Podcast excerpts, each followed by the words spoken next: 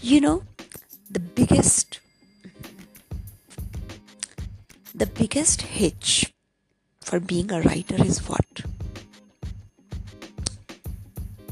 The biggest hitch is when you start pleasing others through your writing. I have always wondered, you know, that a writer has to withdraw. I mean, I like the style of Vikram Chand, uh, Vikram Vikram Vikram Chandra.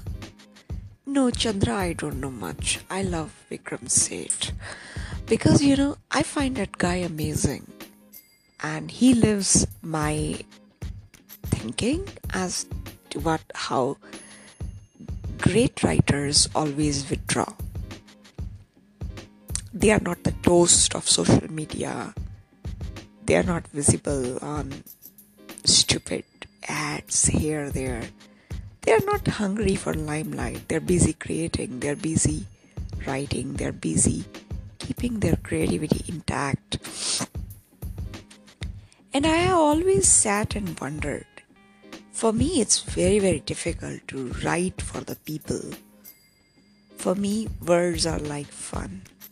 They happen to me, they give me sort of orgasm, and I love them.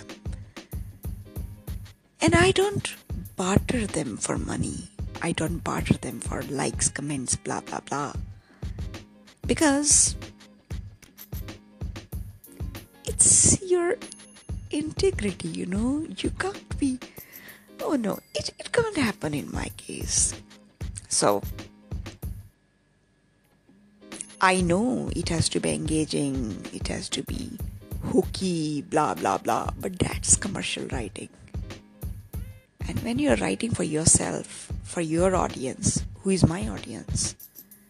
My audience is kind of people who have not given up or you know, stopped living just to create imaginations and words. They are very real people.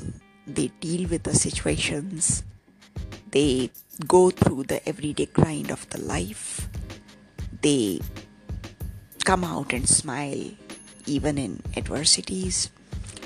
They have spine to uh, justify what they are doing. And they are the people who at least have reached somewhere in their intellect.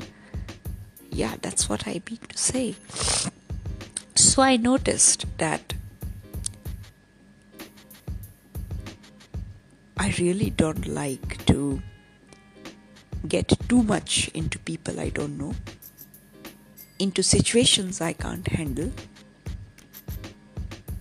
and the writings that doesn't come from my heart.